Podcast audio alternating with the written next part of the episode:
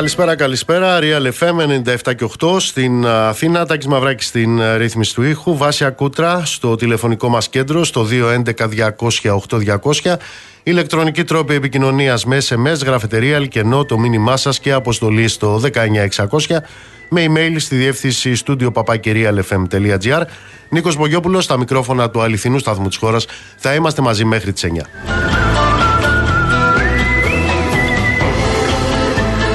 Λοιπόν, και αν έχουμε δει πολιτικές αθλειότητες κατά τη διάρκεια αυτής της προεκλογικής περίοδου, θυμίζω ξεκινήσαμε με εκείνα τα προεκλογικά σποτάκια για το πόσο σπουδαίο θαλερό είναι το ΕΣΥ, το οποίο το εμφάνιζαν σαν ένα παράδεισο. Ε, σε λίγο θα βγαίναμε και στο μικρό σπίτι στο Λιβάδι. Μιλάμε για τη χώρα που οι άνθρωποι πεθαίνουν σε αγροτικά, σε καρότσες, γιατί δεν έρχεται το ΕΚΑΒ. Ή όταν δεν έρχεται το ΕΚΑΒ, πεθαίνουν στα πεζοδρόμια. Έτσι ξεκίνησε η προεκλογική περίοδος. Μετά είχαμε την ε, διαμάχη, την αντιπαράθεση μεταξύ τους για τους ε, φόρους. Ποιους φόρους; Εκείνους τους φόρους που κατά 95% τους ε, πληρώνουν τα λαϊκά στρώματα και τους πληρώνουν με τα μνημόνια που έχουν ψηφίσει όλοι μαζί. Στη συνέχεια, και μάλιστα αυτή η αθλειότητα είναι σε εξέλιξη, έχουμε το θέμα της ε, Θράκης, το ευαίσθητο αυτό θέλημα της ε, μουσουλμανικής μειονότητας, το οποίο έχει μετατραπεί και αυτό σε ένα ψηφοθυρικό μπαλάκι. Αλλά τούτο εδώ πραγματικά συνιστά μια ποιοτική πινελιά. Σε τι λοιπόν αναφέρομαι; Έχουμε λοιπόν ε, μια χώρα και έναν πρωθυπουργό, ο οποίος κάποια στιγμή επισκέφθηκε αστέγους. Ε, το γεγονός είχε πάρει μεγάλη δημοσιότητα, είχαν βγει οι απαραίτητες φωτογραφίες και έτσι λοιπόν αναδείχτηκε το ανθρώπινο πρόσωπο του Μωυσή. Ε, έτσι τον είχαν αποκαλέσει τον κύριο Μητσοτάκη ε, τα μέσα μαζικής ενημέρωσης που τον ε, στηρίζουν. Ο καιρός λοιπόν πέρασε και τώρα 1,5 χρόνο μετά, λίγες μέρες πριν από τις ε, δεύτερες εκλογές, το κόμμα του υποψήφιου πρωθυπουργού έβγαλε ένα βίντεο έβγαλε ένα βίντεο. Θα το έχετε δει ενδεχομένως. Κάνει θράψη από χτες το βίντεο αυτό για το πώς ο Πρωθυπουργός έσωσε έναν άστεγο.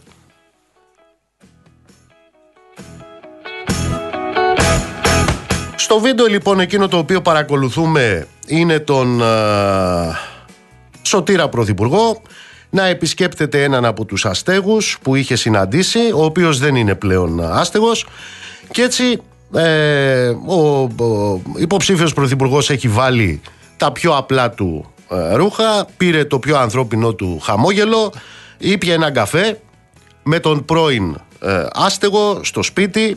Εάν παρακολουθήσετε το βίντεο, ε, μπορεί να συμπεράνετε πως το σπίτι μάλλον το χάρισε από την περιουσία του ο κύριος Πρωθυπουργός. Δεν είναι όμως έτσι.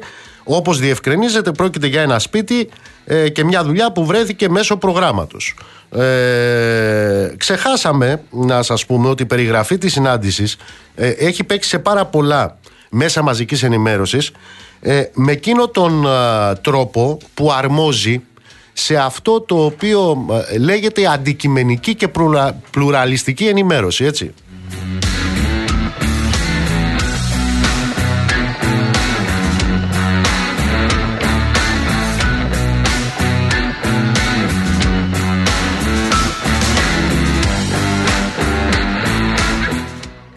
Αυτά λοιπόν συμβαίνουν στη χώρα που βεβαίως ε, υποψήφιος πρωθυπουργός είναι ο κύριος Μητσοτάκης. Ε, τώρα υπάρχουν ορισμένες ε, απορίες, τις οποίες θα θέλαμε να καταθέσουμε.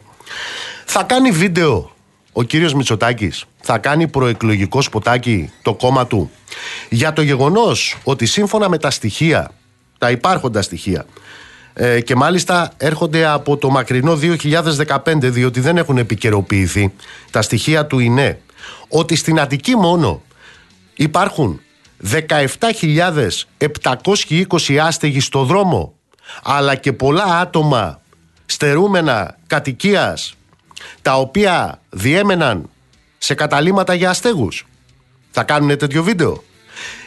Βίντεο για εκείνη την έρευνα αυτή είναι του Μάη του 18 για συγκεκριμένους δήμους Μάλιστα η έρευνα είχε γίνει από το Υπουργείο Εργασίας με την ε, επιστημονική ευθύνη του Τμήματος Κοινωνικής Πολιτικής του Παντίου Πανεπιστημίου.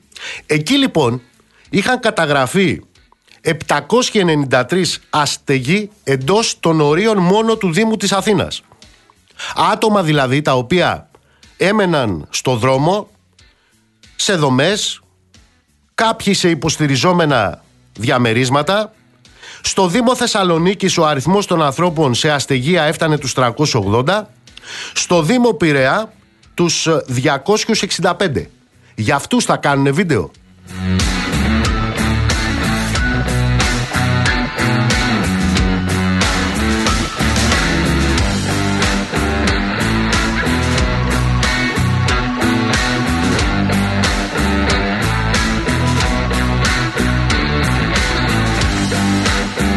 Επιμένω και επαναλαμβάνω ότι αυτά που είχαμε δει μέχρι τώρα συνιστούσαν πολιτική αθλειότητα. Ε, αυτό που βλέπουμε λοιπόν τώρα με αυτό το βίντεο και αυτό ανεξάρτητα από τον άνθρωπο, ανεξάρτητα από τον πρώην άστεγο, είναι μια πολιτική χιδεότητα. Και είναι μια πολιτική χιδεότητα στη χώρα των 700.000 επαπειλούμενων πληστηριασμών είναι μια χιδεότητα στη χώρα που με νόμους της Νέας Δημοκρατίας, με τον πτωχευτικό της κώδικα και με τους νόμους των προηγούμενων για τους ηλεκτρονικούς πληστηριασμούς, αυτή την ώρα και μάλιστα με απόφαση του Αρίου Πάγου κινδυνεύουν 700.000 άνθρωποι να χάσουν το σπίτι τους.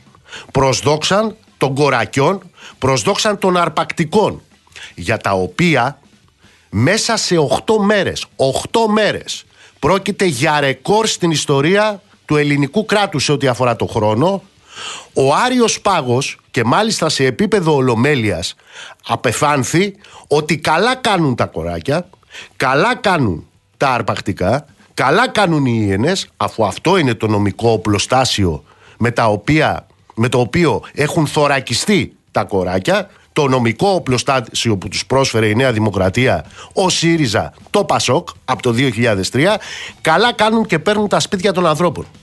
Αυτά τα προεκλογικά σποτ για τον έναν άστεγο που βρήκε στέγη γίνονται, προβάλλονται αυτή την ώρα σε αυτή τη χώρα.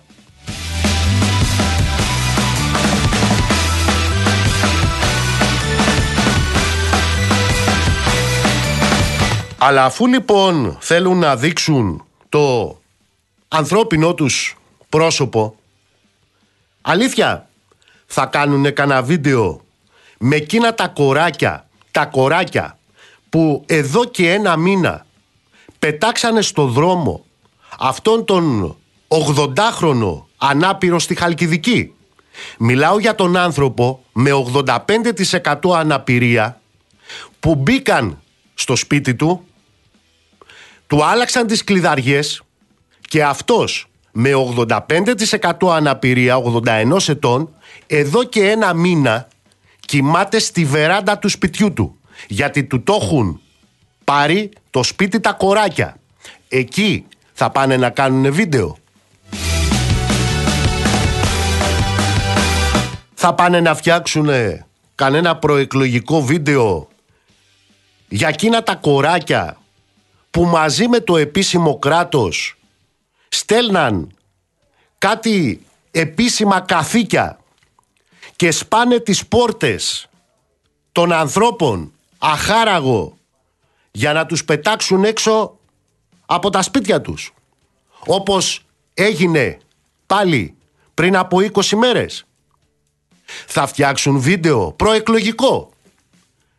Η κυβέρνηση του κυρίου Μητσοτάκη για το γεγονός ότι ο κυβερνητικός εκπρόσωπος, ο κύριος Γιάννης Οικονόμου, επικαλούμενος επιστολή της Εθνικής Τράπεζας προς τον Υπουργό Οικονομικών, υποστήριζε ότι με βάση την επιστολή, μιλάμε για την χαμηλοσυνταξιούχο, που μπήκαν στο σπίτι της και της το βουτήξανε, με βάση την επιστολή προκύπτει ότι οι δυνατότητες του θεσμικού πλαισίου από την πλευρά του δανειολήπτη προκειμένου να μην καταλήξουμε στον πληστηριασμό δεν αξιοποιήθηκαν. Δηλαδή, ποιος έφταιγε; Η χαμηλοσυνταξιούχος. Αυτή έφταιγε που μπήκαν οι χωροφυλάκοι μαζί με τους δικαστικούς κλητήρες αχάραγος στο σπίτι. Γι' αυτό θα κάνουν βίντεο.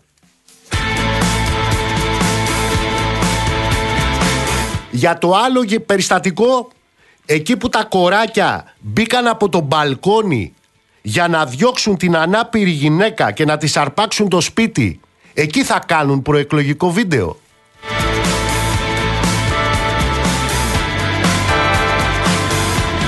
Για το γεγονός ότι έχουν φτάσει στο σημείο τα κοράκια να εκπληστηριάζουν σπίτια ακόμα και για οφειλές για κοινόχρηστα ακόμα και για οφειλές για σεισμοδάνεια. Αυτή την ώρα που μιλάμε θα πάνε να κάνουν βίντεο προεκλογικό.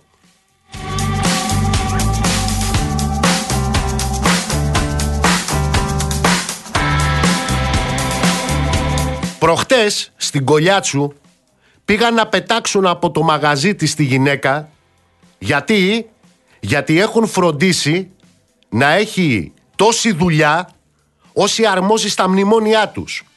Εκεί βρέθηκαν οι κάτοικοι, εκεί βρέθηκε το πάμε και έσωσαν το σπίτι. Όπως γίνεται κάθε μέρα σε δεκάδες περιπτώσεις. Τέτοιο προεκλογικό βίντεο θα φτιάξουν;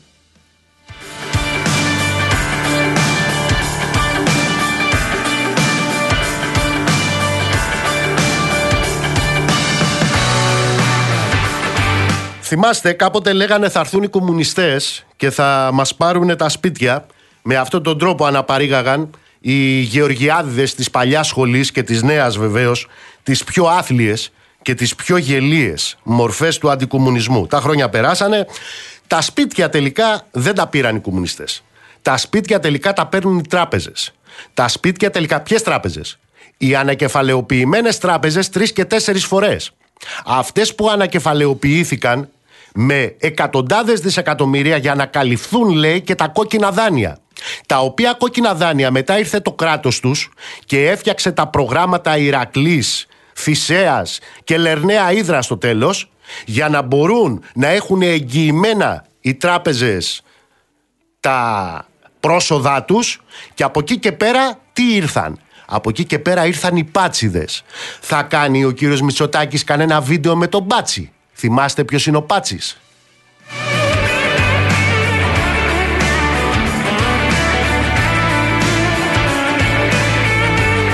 Τα σπίτια λοιπόν δεν τα πήραν οι κομμουνιστές ούτε επρόκειτο ποτέ να τα πάρουν. Τα σπίτια τα παίρνουν οι τραπεζίτες. Οι τραπεζίτες. Θυμίζω ότι η απόφαση του Αρίου Πάγου που λέει ότι καλώς τα αρπακτικά, καλώς τα κοράκια παίρνουν τα σπίτια με τους νόμους της Νέας Δημοκρατίας, με τους νόμους του ΣΥΡΙΖΑ, με τους νόμους του ΠΑΣΟΚ. Ήταν μια απόφαση η οποία βγήκε στις αρχές του χρόνου. Αλήθεια. Ο κεντρικός τραπεζίτης, ο εκλεκτός, ο κύριος Στουρνάρας, ο και πρώην υπουργός Οικονομικών, το ίδιο πρόσωπο που ως υπουργός Οικονομικών του κυρίου Σαμαρά μας έλεγε ότι η Ελλάδα δεν υπερφορολογεί το. Αυτά τα έλεγε ο κύριος Τουρνάρας. Το ίδιο πρόσωπο που μας έλεγε ότι το 2011 ότι σε κανένα χρόνο θα βγαίναμε από την κρίση. Αυτός λοιπόν ως διοικητής της Τράπεζας της Ελλάδας τον Οκτώβρη μήνα, τον Οκτώβρη του 22 διαβεβαίωνε στην έκθεση της Τράπεζας της Ελλάδας ότι μετά από μήνες θα έβγαινε η απόφαση που βγήκε του Αρίου Πάγου. Αλήθεια, Κάνα βίντεο γι' αυτό θα βγάλετε; Δηλαδή για την ανεξαρτησία της ελληνικής δικαιοσύνης; Σε σχέση με τα σπίτια των ανθρώπων;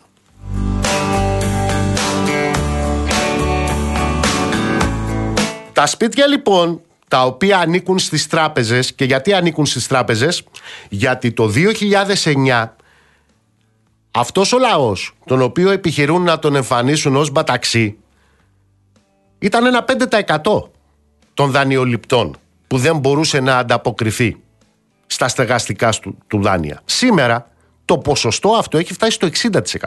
Τι έχει μεσολαβήσει; Να θυμίσω ότι έχει μεσολαβήσει. Έχει μεσολαβήσει η σωτηρία του πρώτου μνημονίου, έχει μεσολαβήσει η σωτηρία του δεύτερου μνημονίου και έχει μεσολαβήσει και η σωτηρία του τρίτου μνημονίου. Αυτό δηλαδή το οποίο έχει μεσολαβήσει για να πάμε από το 5% στο 60% των ανθρώπων που δεν μπορούν να εξυπηρετήσουν τα δάνειά τους είναι η πολιτική της σωτηρίας που έκοψε μισθούς και συντάξεις σε αυτή τη χώρα. Με τη σφραγίδα και τις υπογραφές όλων όσων έχουν κυβερνήσει ανάμεσά τους και του κυρίου Μητσοτάκη ο οποίος έχει το πολιτικό θράσος να βγάζει προεκλογικά σποτάκια για να εμφανίσει το ανθρώπινο πρόσωπο της πολιτικής του ελληνικού κράτους απέναντι στους άστεγους. Ποιους άστεγους; Εκείνους που ήδη είναι αλλά και τους άλλους. Ποιοι είναι οι άλλοι; Οι άλλοι είναι αυτοί που απειλούνται να μείνουν άστεγοι. Γιατί; Διότι αυτό το κράτος με αυτές τις κυβερνήσεις έχει φροντίσει η δουλίτσα, ξαναλέω, να γίνεται για τους πάτσιδες. Τον θυμάστε τον Πάτσι; Ο Πάτσης ήταν ο βουλευτής του κυρίου Μητσοτάκη, ο οποίος, το πρόβλημα ήταν ότι ήταν βουλευτής. Άμα δεν είσαι βουλευτής και την κάνεις τη δουλίτσα και είσαι απλός κοράκι, είσαι κομψεβάμενος. Ήταν αυτός που έπαιρνε τα δάνεια στο 1 δέκατο, 1 εικοστό, 1 τριακοστό της ονομαστικής αξίας από τις τράπεζες και μετά τι τα έκανε. Τα βγάζει στο σφυρί. Καταλάβατε λοιπόν. Έχουν έρθει λοιπόν τα funds στα οποία οι τράπεζες πουλάνε τα δάνεια και οι διαχειριστικές των funds που κάνουν τα παζάρια γιατί τα κάνουν τα παζάρια, για να μην χάσεις λέει το σπίτι σου. ναι. Παράλληλα εμφανίζονται και κάτι άλλες αρπακτικές εταιριούλες που αγοράζουν σπίτια σε πληστηριασμούς για ένα κομμάτι ψωμί. Ξέρετε τι άλλο συμβαίνει αυτή την ώρα; Την ώρα που στο πλαίσιο της πλουραλιστικής και αντικειμενικής προεκλογικής μας ενημέρωσης πουλιέται το σποτάκι αυτό του κυρίου Μητσοτάκη με τον άστεγο. Ξέρετε τι συμβαίνει αυτή την ώρα; Οι τέσσερις τράπεζές μας, οι συστημικές μας οι τράπεζες, αυτές οι οποίες δεν πληρώνουν φόρους, έτσι, που έχουν κέρδη 3,7 δισεκατομμύρια μόνο μέσα στο περασμένο έτος. Αυτές οι οποίες δεν πληρώνουν φόρο διότι έχουν φροντίσει όλοι, τι να έχουν, αναβαλόμενο φόρο. Αυτές λοιπόν έχουν φτιάξει ιστοσελίδες στις οποίες τι πουλάνε ανάμεσα στα άλλα. Την πραμάτια των πληστηριασμένων σπιτιών. Για αυτά θα κάνει κανένα βίντεο ο κύριος Μητσοτάκης προεκλογικό.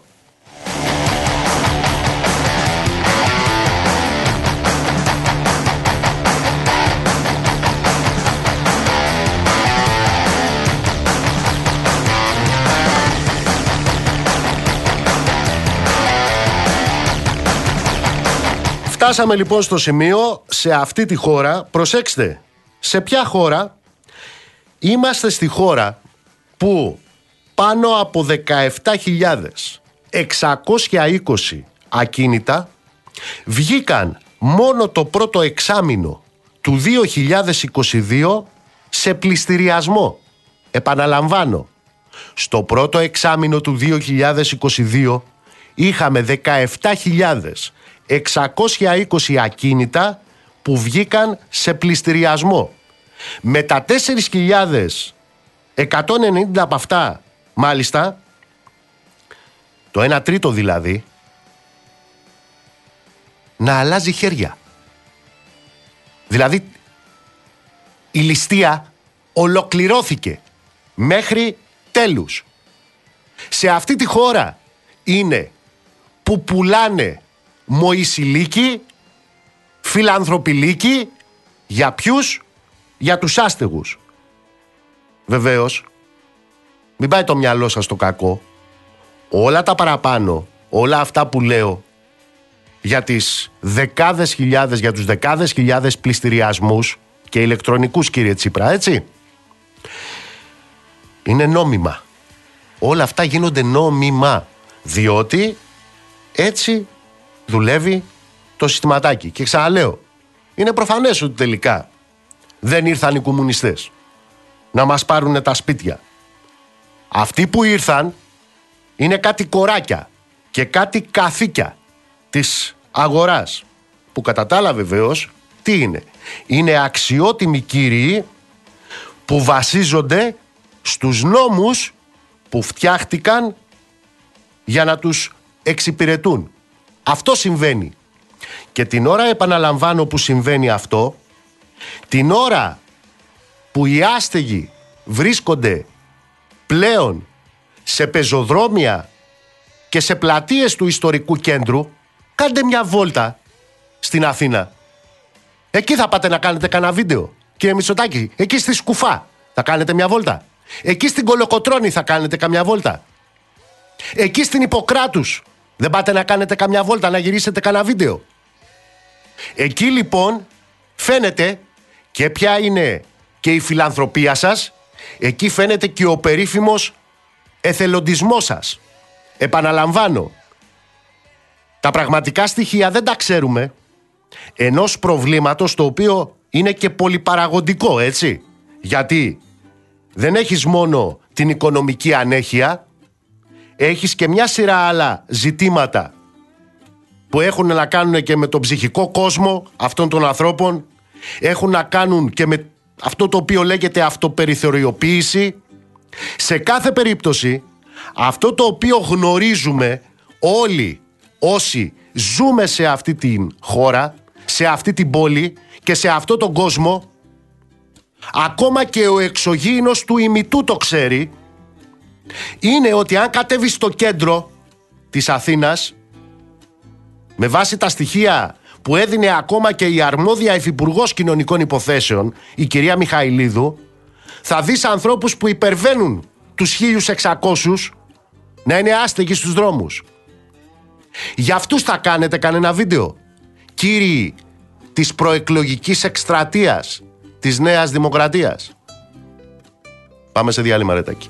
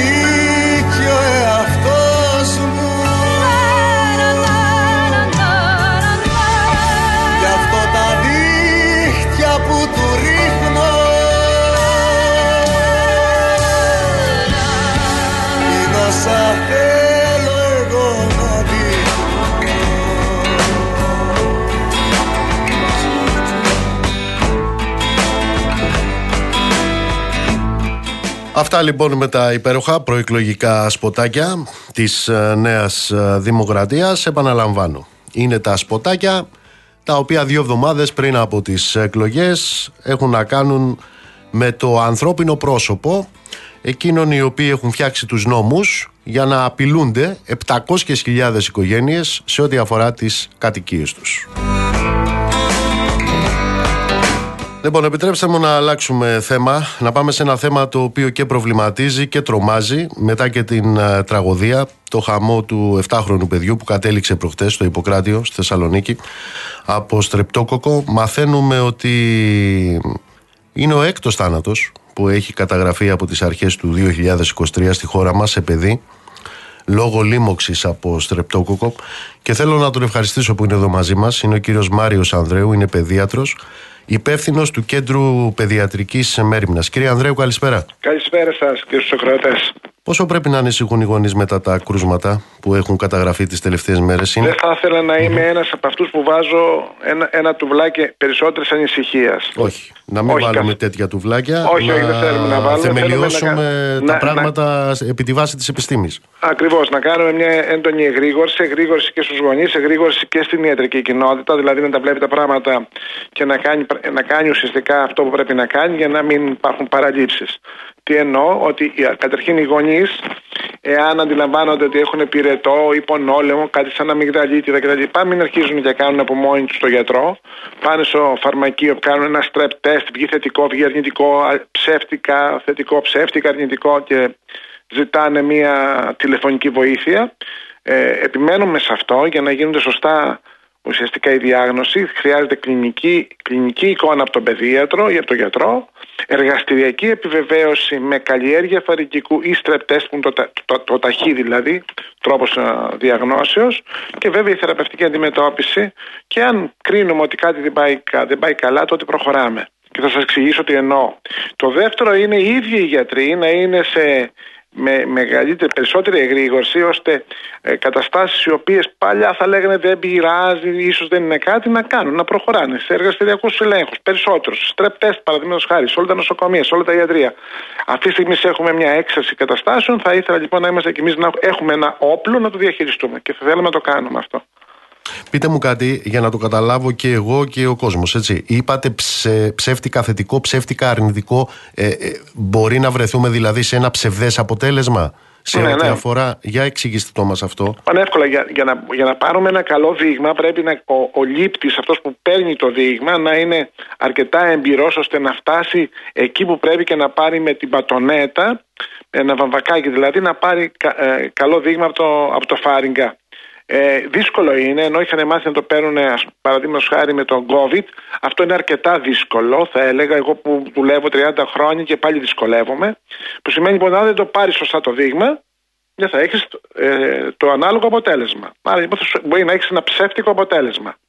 Εάν βγει τώρα θετικό, υπάρχει περίπτωση να βγει θετικό γιατί όντως το δείχνει το strep αλλά να μην έχεις πυρετό, να είσαι φορέας. Mm-hmm. 1 με 5% των ανθρώπων, όλοι μας δηλαδή, έτσι, έχουμε το στρεπτόκοκο στο δέρμα μας, στο λαιμό μας κτλ. χωρίς να νοσούμε. Αυτούς δεν τους θεραπεύουμε. Άρα λοιπόν ένα θετικό αποτέλεσμα χωρίς κλινική εικόνα ή ένα αρνητικό αποτέλεσμα, ανάλογα πρέπει να ξέρουμε να το διαβάσουμε. Ε, η καλή ανάγνωση, η σωστή ανάγνωση γίνεται στο νοσοκομείο, κυρία Ναι, ναι, ναι. Α, α, από ανθρώπους από ανθρώπους και από τα ιατρία, έτσι. Από ανθρώπους οι οποίοι γνωρίζουν τη δουλειά τους. Αλλά θέλει και κλινική επιβεβαίωση. Δηλαδή, όταν έρχεται ένα παιδί σε μένα, ανοίγει το στόμα του, βλέπω μέσα αν έχει ενάνθημα, αν έχει κοκκινίλες, αν έχει επίχρησμα, εάν έχει πυρετό, εάν, εάν, εάν. Έτσι, συν το εργαστηρια... την εργαστηριακή επιβεβαίωση. Δεν, δεν σταματάμε, ξεκινάμε και σταματάμε μόνο στην εργαστηριακή επιβεβαίωση, γιατί αυτό μπορεί να μας δώσει και ψεύτικα αποτελέσματα. Αυτό εννοούσα. Ποια είναι τα συμπτώματα που πρέπει να κινητοποιήσουν, να το πούμε έτσι, οι γονείς και να τους οδηγήσουν στον παιδίατρο ή μέχρι και το νοσοκομείο; Καλά, εντάξει, στο γιατρό τους θα πάρουν, τηλέφωνο θα πάρουν. Ο πυρετός είναι και ο πονόλεμος. Είναι το, τα χαρακτηριστικά ευρήματα μιας αμυγδαλίτιδας, φάριγκο αμυγδαλίτιδας. Επίσης, μπορεί ο στρεπτόκοκος να κάνει, ας πούμε, να δούμε ένα σπυρί το οποίο το βλέπουμε και θυμώνει. Μπορεί να είναι σταφυλόκοκος, αλλά μπορεί να είναι και στρεπτόκοκος. Έτσι. Η οστρακιά, παραδείγματος χάρη, είναι ένα νόσημα το οποίο οφείλεται στην τοξίνη του στρεπτοκόκου. Είναι και αυτός στρεπτόκοκος. Όλα αυτά, αν κάνουμε λίγο πολύ ε, καλλιέργεια φαρικικού επιχείρηματο, θα το βρούμε μάλλον θετικό. Ε, τι, κύριε Ανδρέου, τι πρέπει να έχει μεσολαβήσει για να καταλήξει ένας ασθενής. Ακούστε, ε, ακούστε, ακούστε. Μέχρι τώρα, χρόνια, το γνωρίζαμε όλοι μας και εμείς παιδιά που ήμασταν, περνάγαμε, είχαμε τα λεμά μας και περνάγαμε λοιπόν μία, μία μικροβιακή φαρικίτιδα ή αμυγδαλίτιδα και παίρναμε την αντιβίωση. Ένα αμοξίλ, παραδείγματος χάρη, μια πενικυλίνη. Εύκολα, εύκολα σκοτώνεται ο στρεπτόκοκος. Τώρα, μετά τον COVID, υπάρχουν κάποιες άλλες, ε, κάποιοι άλλοι παράμετροι δεν το ξέρουμε, υπάρχει ένα ανοσολογικό χάσμα. Βλέπουμε λοιπόν, παρατηρήθηκε και στην Αγγλία και στην Ευρώπη και στην Ελλάδα τώρα, ώστε αυτός ο στρεπτόκοκο, ο οποίος εύκολα τον διαχειριζόμαστε με μια αντιβίωση, βρίσκει τον τρόπο και κάνει διείσδυση και λέγεται διεισδυτικός. Ο ίδιος, το ίδιο το στέλεχος, βρίσκει λοιπόν ένα ανοιχτό παράθυρο και εισέρχεται ουσιαστικά στον οργανισμό μας και αν φτάσει στο αίμα κάνει μικροβιαιμία, συψεμία, συπτικό σοκ και θάνατο και αυτό μπορεί να είναι γρήγορο. Τώρα, για ποιο λόγο; Υπάρχει το άτομο αυτό το οποίο το παθαίνει, έχει κάτι το οποίο δεν έχουν τα άλλα άτομα, όπως παραδείγματος χάρη παίρνει κάποια φαρμακευτική αγωγή, έχει, μια, έχει ένα ανοσολογικό έλλειμμα, συμβαίνει κάτι άλλο. Πολλοί έχουν ενοχοποιήσει ότι ταυτόχρονα μαζί με το στρεπτόκοκο πρέπει να υπάρχει και μια άλλη συνλήμωξη, δηλαδή να, έχεις, να περνάς γρήπη, ανεμοβλογιά ή κάτι άλλο. Δηλαδή, για να σας δώσω να καταλάβετε χοντρά-χοντρά πώς πέφτουμε και χτυπάμε το χέρι μας και είναι χτυπημένο. Σε αυτό το χέρι, εάν το πέσουμε ξανά δεύτερη φορά, εύκολα θα μολυνθεί. Ένα υγιές χέρι δεν μολύνεται. Αν λοιπόν έχουμε περάσει μια ίωση και έρθει και από πίσω και ένας τρεπτόκοκος, αυτός βρίσκει εύκολα το έδαφος να κάνει διείσδυση με αποτέλεσμα να καταλήξει να βγουν σε αυτά τα, τα, τα, τα παιδιά που, που είδαμε. Υπάρχουν ομάδες του πληθυσμού που είναι πιο ευάλωτες στον ε, στρεπτόκοκο από άλλες; Το πιθανότερο ναι. Πάντα όλοι, όλοι οι άνθρωποι έχουμε μια ευαισθησία σε κάτι. Μέσω του DNA μας. Είναι γονιδιακό αυτό. Τώρα, ποιοι είναι αυτοί, πώς είναι αυτοί; Αυτή είναι μια ιατρική η οποία λέγεται precision medicine, δηλαδή ιατρική ακριβία, στην οποία θα τη δούμε τα επόμενα χρόνια. Δηλαδή, θα ξέρουμε ποιοι μπορούν να έχουν κάτι που μέχρι τώρα δεν το γνωρίζαμε.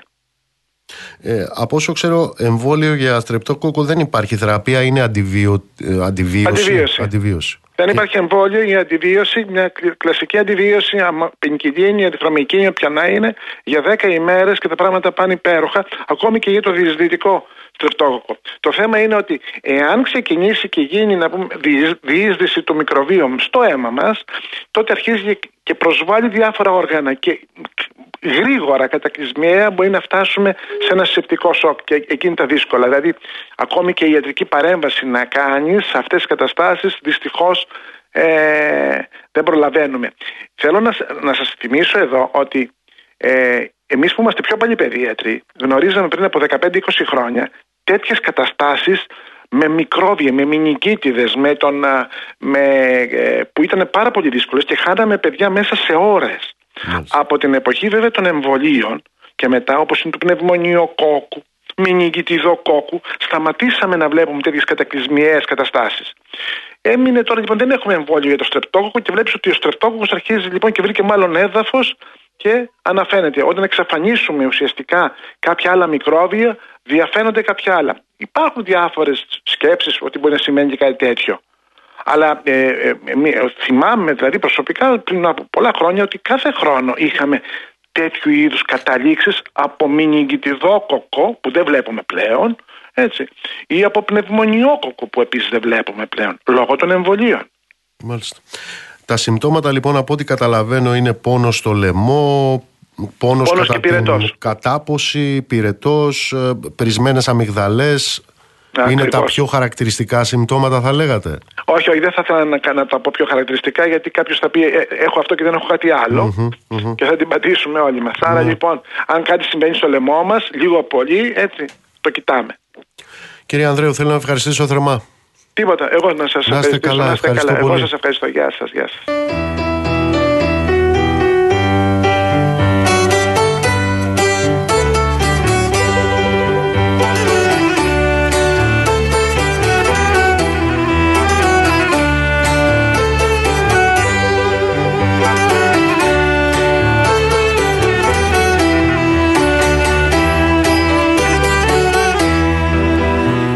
Μαλά ματένια λόγια στο μαντίλι. Τα βρήκα στο Σεριάνι μου προχθές. Τα αλφαβητάρι πάνω στο τριφύλι. Σου μαθαίνε το αύριο και το χθες. Μα εγώ περνούσα τη στερνή την πύλη. Με του καιρού δεμένο στις κλωστές τα ειδόνια σε χτυπιάσανε στην τρία Που στραγγίξες χαμένα μια γενιά. Καλύτερα να σε λέγαν Μαρία Και να σου ράφτρα μες στην κοκκινιά. Κι όχι να ζεις μ' αυτή την κομπανία Και να μην ξέρεις τα άστρο του φωνιά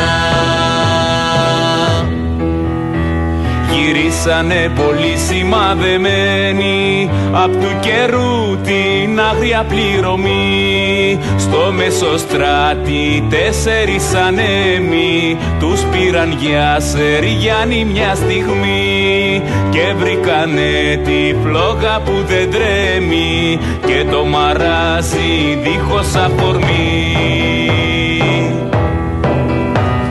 και σαν τους άλλους χάθηκαν και εκείνοι Τους βρήκαν να γαυγίζουν στα μισά.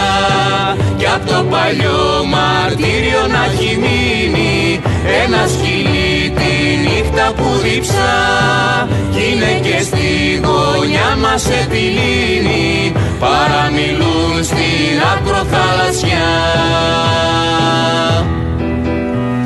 και στα νύχτα του κόσμου τα καμιόνια θα ξεφορτώνουν στην Κεσαριανή Πώς έγινε με τούτο τον αιώνα και γύρισε καπάκι η ζωή. Πώς το φέραν η μοίρα και τα χρόνια να μην ακούσεις ένα πίτι μου ποιος το λύνει το κουβάρι Ποιος είναι καπετάνιος στα βουνά Ποιος δίνει την αγάπη και τη χάρη Και στις μυρφιές του Σεριανά. Μαλαματένια λόγια στο χορτάρι Ποιος βρίσκει για την άλλη τη γενιά. Με δέσαν στα στενά και στους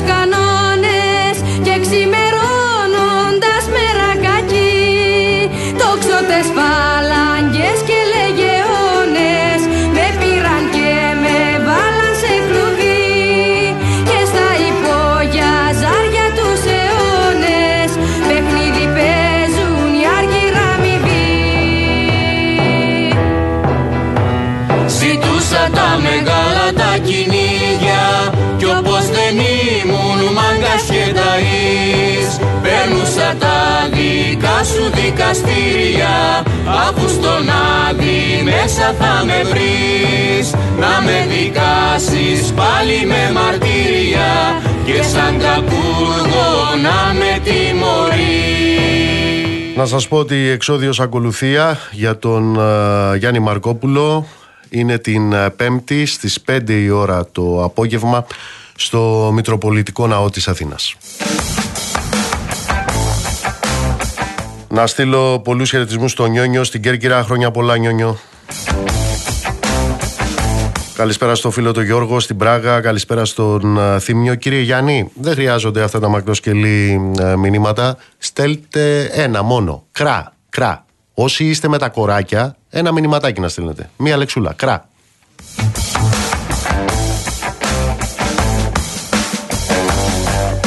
Καλησπέρα στον Στέφανο. Γεια σου Τζίμι.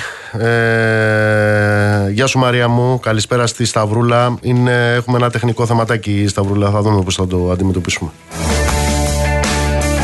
Καλησπέρα στον κύριο Μιλωνά. Τα ευκόλως εννοούμε να παραλείπονται, Μιχάλη.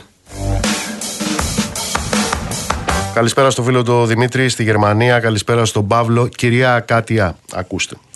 Εάν ε, λαϊκισμός είναι αυτό το οποίο λέω εγώ, δηλαδή ο Πρωθυπουργός της χώρας, στην οποία έχουμε την απόφαση του Αρίου Πάγου επί τη βάση των νόμων της Νέας Δημοκρατίας, του ΣΥΡΙΖΑ, του ΠΑΣΟΚ, για να παίρνουν τα σπίτια των ανθρώπων τα κοράκια, τα αρπακτικά και οι ίενες. Αν αυτό είναι ο λαϊκισμός και δεν είναι ψηφοθυρία εσχής του είδους και προεκλογικός λαϊκισμός να βγαίνει ο Πρωθυπουργός και το επικοινωνιακό του προεκλογικό επιτελείο και να κάνει προεκλογικά σποτάκια με άστεγους σε αυτή τη χώρα με αυτές τις αποφάσεις και με αυτούς τους νόμους τότε εκείνο το οποίο έχω να σας πω είναι ότι η αντίληψή σας ε, περί λαϊκισμού εκείνο το οποίο εκφράζει και εκπροσωπεί στην πραγματικότητα δεν είναι παρά την απέχθειά σας για το λαό. Αυτό εκφράζει. Και στην πραγματικότητα ε, αυτό που εσείς βαφτίζετε ως κατηγόρια, δηλαδή το να μιλάς για το λαό και τα προβλήματά του, τα προβλήματα που αυτοί που εσείς που πάτε και τους ψηφίζετε δημιουργούν, αυτό το οποίο αποτυπώνει λοιπόν αυτή η αντίληψη δεν είναι παρά τον δικό σας ελιτισμό, τον ελιτισμό της τάχα μου αριστείας. Βεβαίως, πρόκειται για έναν επιτελικό ελιτισμό. Θα ζήσετε με αυτόν.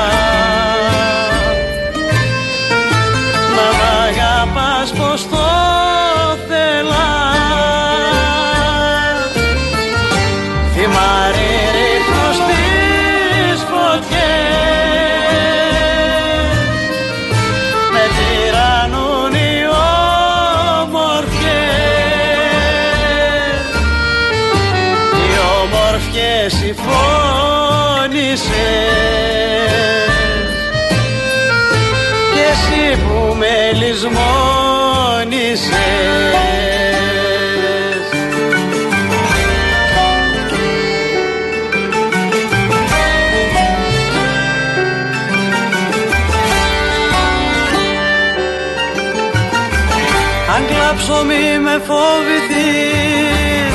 Την ένιωσα και πριν χαθείς. Μια πίκρα στο ροδό νερό. Γιατί μ' αρνιώσουν το όνειρο Θα ρίχνω εκεί που περπατάς.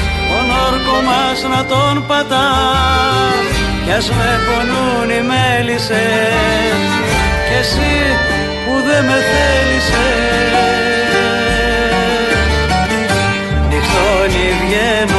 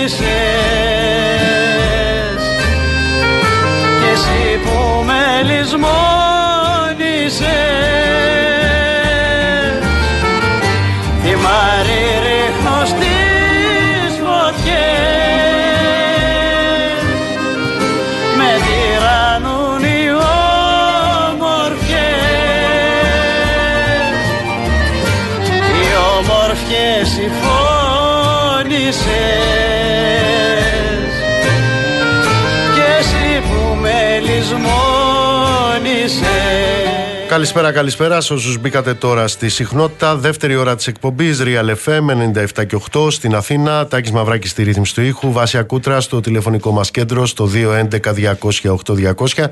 Ηλεκτρονική τρόπη επικοινωνίας με SMS γραφετερία, κενό, το μήνυμά σας και αποστολή στο 19600 με email στη διεύθυνση στούντιο papakirialfm.gr. Νίκος Μπογιόπουλος, στα μικρόφωνα του αληθινού σταθμού της χώρας. Θα είμαστε μαζί μέχρι τις 9. Σας διαβάζω το μήνυμα της Μαρίας. Υπάρχει πρόβλημα, λέει, με τα τοπικά του ΕΦΚΑ. Παίρνω τηλέφωνο στο ΕΦΚΑ της Νέας Ιωνίας στα διοικητικά γραφεία και δεν απαντά κανείς. Πρωτότυπο. Στο 155.5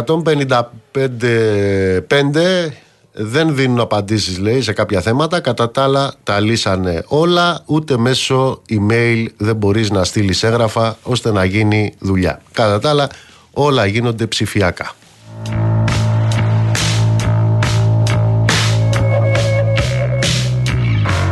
Γεια σου Κώστα, να σε καλά φίλε. Γεια σου Μιχάλη. Ο Μιχάλης μας ακούει από την Αρμενία, στον Κωνσταντή. Ελάτε τώρα κυρία μου που είστε λαός εσείς. Μην κολακεύεστε τόσο. Λοιπόν, όντως αυτή η αθλειότητα σε ό,τι αφορά την ε, μετατροπή και της υπόθεσης Θράκη, μειονότητα σε προεκλογικού τύπου αντιδικία συνεχίζεται. Τα έλεγα χτες, μου λέτε για την ε, παρουσία εκεί της ε, κυρίας ε, Μπακογιάννη. Ναι, τα έλεγα και χτες για την παρουσία της ε, κυρίας Μπακογιάννη. Βεβαίως η κυρία Μπακογιάννη λέει δεν ε, εκβίασε κανέναν. Ε, να σας πω και κάτι, ούτε εκβίασε, ούτε κέταξε. Δεν έταξε και τίποτα, σαν εκείνους τους μαυρογιαλούρους που λέγανε θα σας φτιάξουμε και γιοφύρια.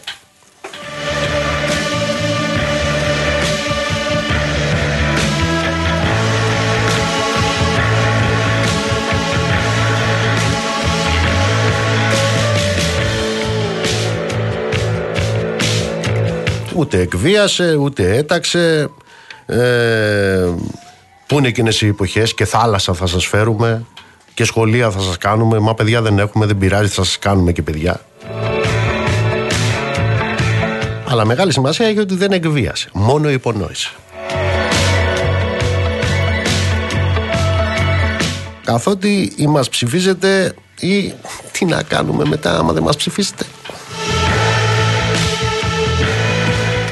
Δεν είπε βέβαια θα σας γράψουμε στα μαύρα τα κατάστοιχα, δεν το είπε αυτό το, το πράγμα. Ε, αλλά τέλος πάντων, ξέρετε, ανεξαρτήτως τώρα ε, του τι είδαμε μπροστά στις κάμερες με την κυρία Μπακογιάννη εκεί, ε, είναι προφανές τον υπήκο, το δούλο. Πρέπει να τον τρομάξεις. Πρέπει να τον τρομάξεις. Να τους στρέψεις, ε, ε, πώς το λένε, την απειλή έτσι, κατά πρόσωπο. Να του παγώσεις το αίμα, αδερφέ. Να του παγώσεις το αίμα. Ο άμα δεν προτίθεσαι κιόλας να του δώσεις ούτε ψυχουλάκι, ε, πρέπει να σου ανήκει πλέον η ίδια του η ζωή. Έτσι ώστε να υπάρχει κάτι να παζαρευτεί, καταλάβατε. Αλλά αυτά δεν είναι εκβιασμός. Τι είναι, τυπική προεκλογική εκστρατεία είναι.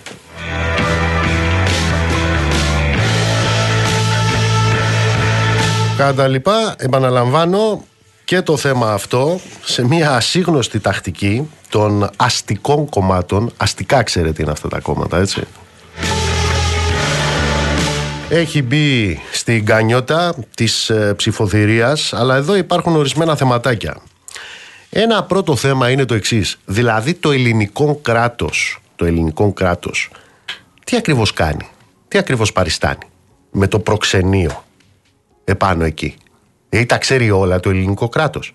Ε, τα ξέρει όλα, ε. Και οι θαυμάσιες υπηρεσίες του, μεταξύ άλλων η ΚΙΠ, συγγνώμη, θα βάλω πιπέρι στη γλώσσα μου, η ΕΙΠ, δεν τη λέμε ΚΙΠ πια. Αυτή δηλαδή που παρακολουθεί πολιτικούς αρχηγούς μέχρι τους αρχηγούς των, ε, του στρατεύματος, μέχρι υπουργούς, ένα κόμμα συνέχεια, ε, το ΚΚΕ.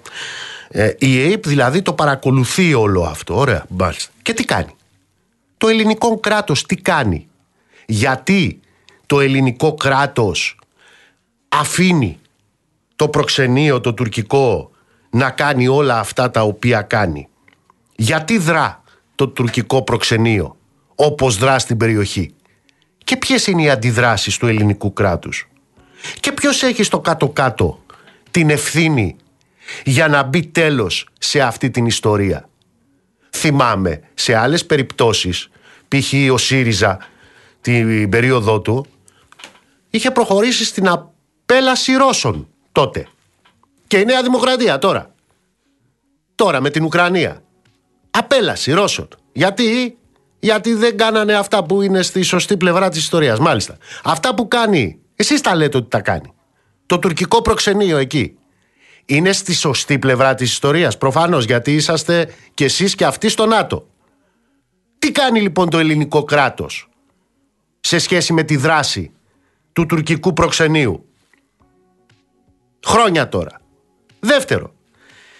Εντάξει όλα αυτά τα ψηφοδερικά. Εντάξει όλα αυτά τα πατριωτικά. Αλλά αυτά τα πατριωτικά αντανακλαστικά γιατί δεν τα έχουμε δει από κανένα κόμμα του ανήκομεν εις τη Δύσιν και από κανένα κόμμα του Ευρωμονόδρομου όταν, προσέξτε, τα ίδια με το προξενείο τα διαπράττουν οι σύμμαχοί μας, οι Αμερικάνοι και οι Ευρωπαίοι. Όταν δηλαδή στην έγερση ζητήματος μειονοτήτων στην Ελλάδα πρωτοστατούν γνωστής χρηματοδότησης, πολιτικής επιρροής και ευρωατλαντικής ηθαγένειας, ιδρύματα και οργανισμοί. Σας είπα χτες χαρακτηριστικά. Επαναλαμβάνω. Το Νοέμβρη του 2006 οι Ηνωμένες Πολιτείες δια του επιτετραμένου της Αμερικανικής Πρεσβείας στην Αθήνα τάσσονταν ευθέως υπέρ της αναγόρευσης της μουσουλμανικής μειονότητας της Θράκης σε τουρκική μειονότητα. Οι Αμερικάνοι. Ε, εδώ, η πρεσβεία τους. Η πρεσβεία τους. Τι έγινε; Το Νοέμβρη του 96 είχαμε παρουσίαση έκθεσης με θέμα τουρκική μειονότητα στην Ελλάδα. Πού έγινε αυτή η παρουσίαση αυτής της έκθεσης; Έγινε ή δεν έγινε στα γραφεία της Ευρωπαϊκής Επιτροπής. Με προεδρεύοντα τον τότε επίτροπα, τον κύριο Βάντε Μπρούκ. Με τους συμμάχους τι γίνεται παιδιά; Τι γίνεται; Ήταν πάλι το 2006. Το State Department. Τι είναι το State Department.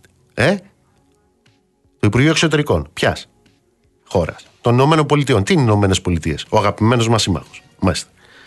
Αυτοί δεν ήταν που λέγανε ότι υπάρχουν εθνική, διαβάζω σε εισαγωγικά, υπάρχουν εθνικής καταγωγής Μακεδόνες και Αλβανοί που ζουν στην Ελλάδα. Οι ΙΠΑ έχουν μια διαφορετική ερμηνεία του όρου μειονότητα από αυτήν που έχει η Ελλάδα. Σεβόμεθα τη συνθήκη της Λοζάνης η οποία αποτελεί τη νομική βάση για την ελληνική ερμηνεία, αλλά αυτός δεν είναι ο τρόπος της αμερικανικής ερμηνείας. Τι έγινε παιδιά; Αυτά τα λένε οι φίλοι μας οι Αμερικάνοι. Είναι αυτοί που ο ΣΥΡΙΖΑ τους έφτιαξε το νομοσχέδιο για να έχουν βάσεις από την Αλεξανδρούπολη μέχρι τη Σούδα, πιο αναπτυγμένη, και μετά ήρθατε εσείς που κυβερνάτε σήμερα της Νέας Δημοκρατίας και το ψηφίσατε το νομοσχέδιο αυτό. Σε αυτούς έχετε δώσει την ελληνική επικράτεια για χωράφι, για τις αμερικανωτικές βάσεις τους. Λοιπόν αυτοί λένε ότι έχουν άλλη ερμηνεία σε ό,τι αφορά τη Λοζάνη. Με αυτούς τι κάνετε ακριβώς; Τι κάνετε; Ξέρετε τι κάνετε; Τα παγόνια κάνετε. Αυτό κάνετε.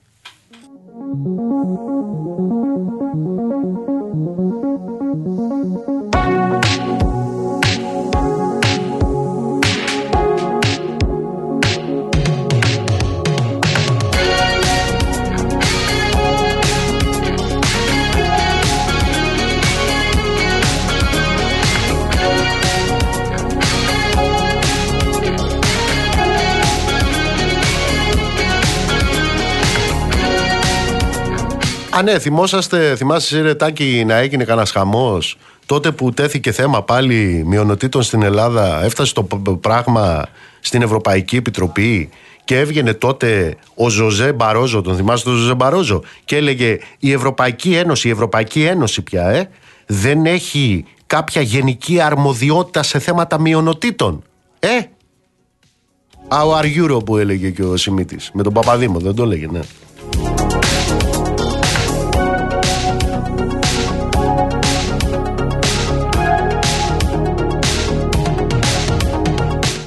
Μάλιστα, αυτά λοιπόν.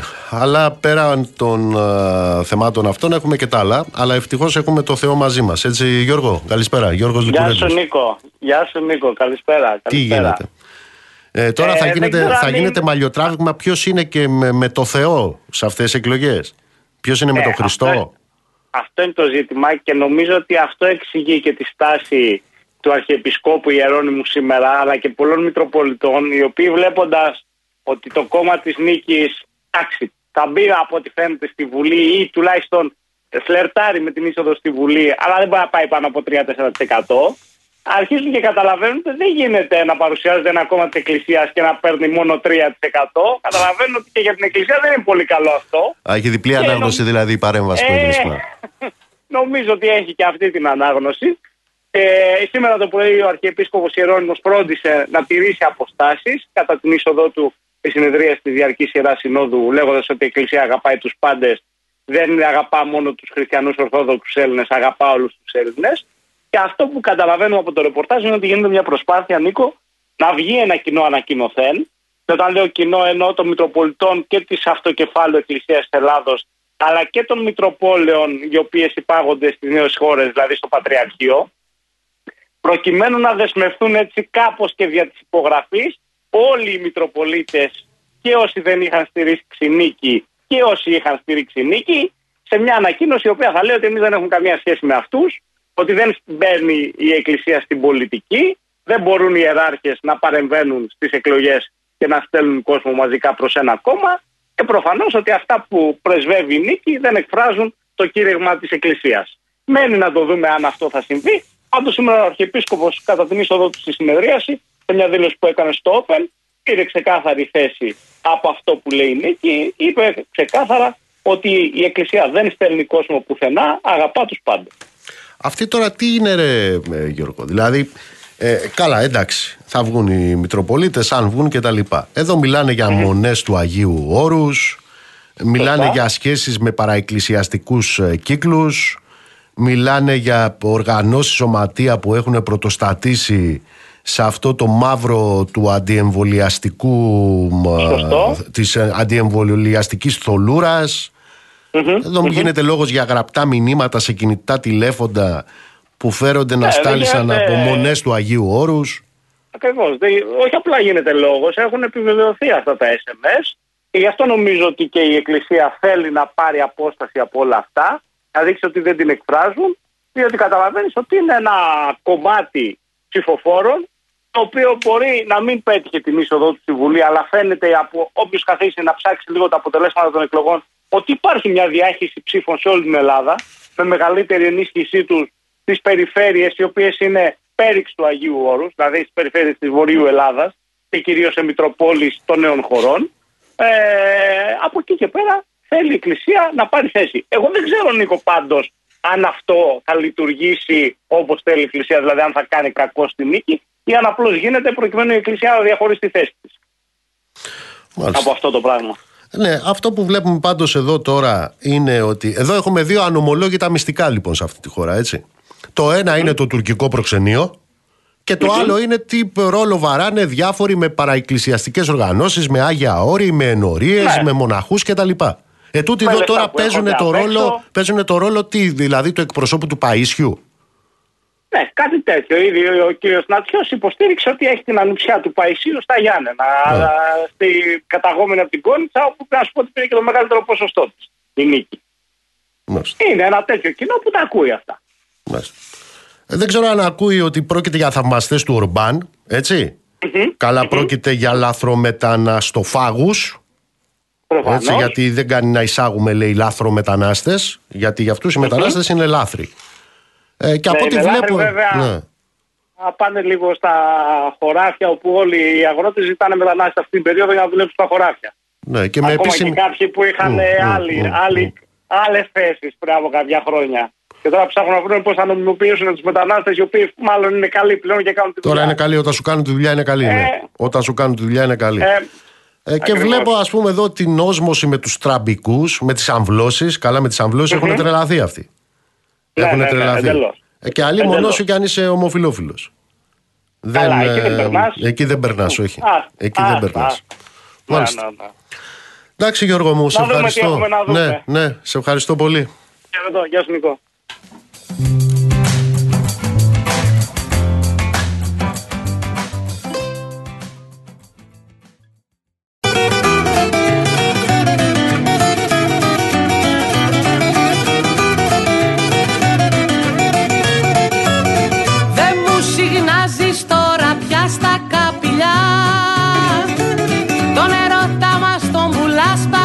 Παπέσα τζάμπα. Ξέχασες πια του μπουζουκιού μου την πενιά Και τρέχεις τώρα και χορεύεις όλο σάμπα. Ξέχασες πια του μπουζουκιού μου την πενιά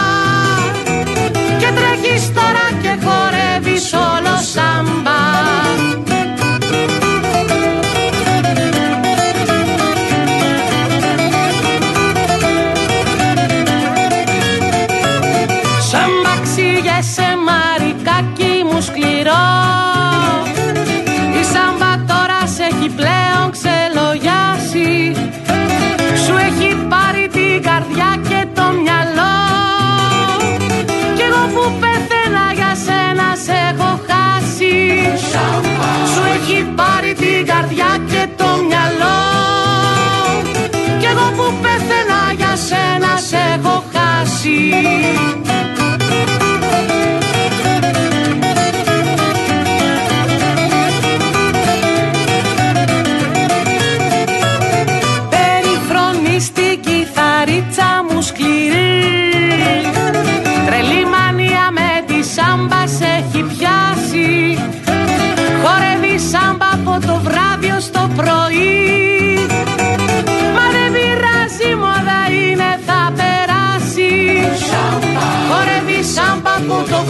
βράδυ ως το πρωί. Μα δεν πειράζει μόδα είναι θα περάσει